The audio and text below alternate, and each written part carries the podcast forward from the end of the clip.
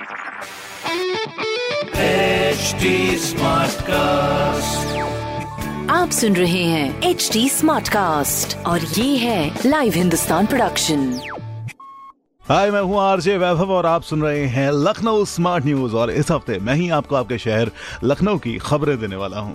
खबर नंबर एक की बात करें तो कोरोना की चेन तोड़ने के लिए प्रदेश में 11 नई आरटीपीसीआर जाँच प्रयोगशालाएँ खुलेंगी, जिसके बाद अब कुल 45 जिलों में प्रयोगशालाएँ होंगी। खबर नंबर दो की बात करें तो लखनऊ विकास प्राधिकरण आठ अपार्टमेंट के फ्लैट्स को बेचेगा। ई ऑक्शन के ज़रिए करीब 845 फ्लैट बेचने की तैयारी है।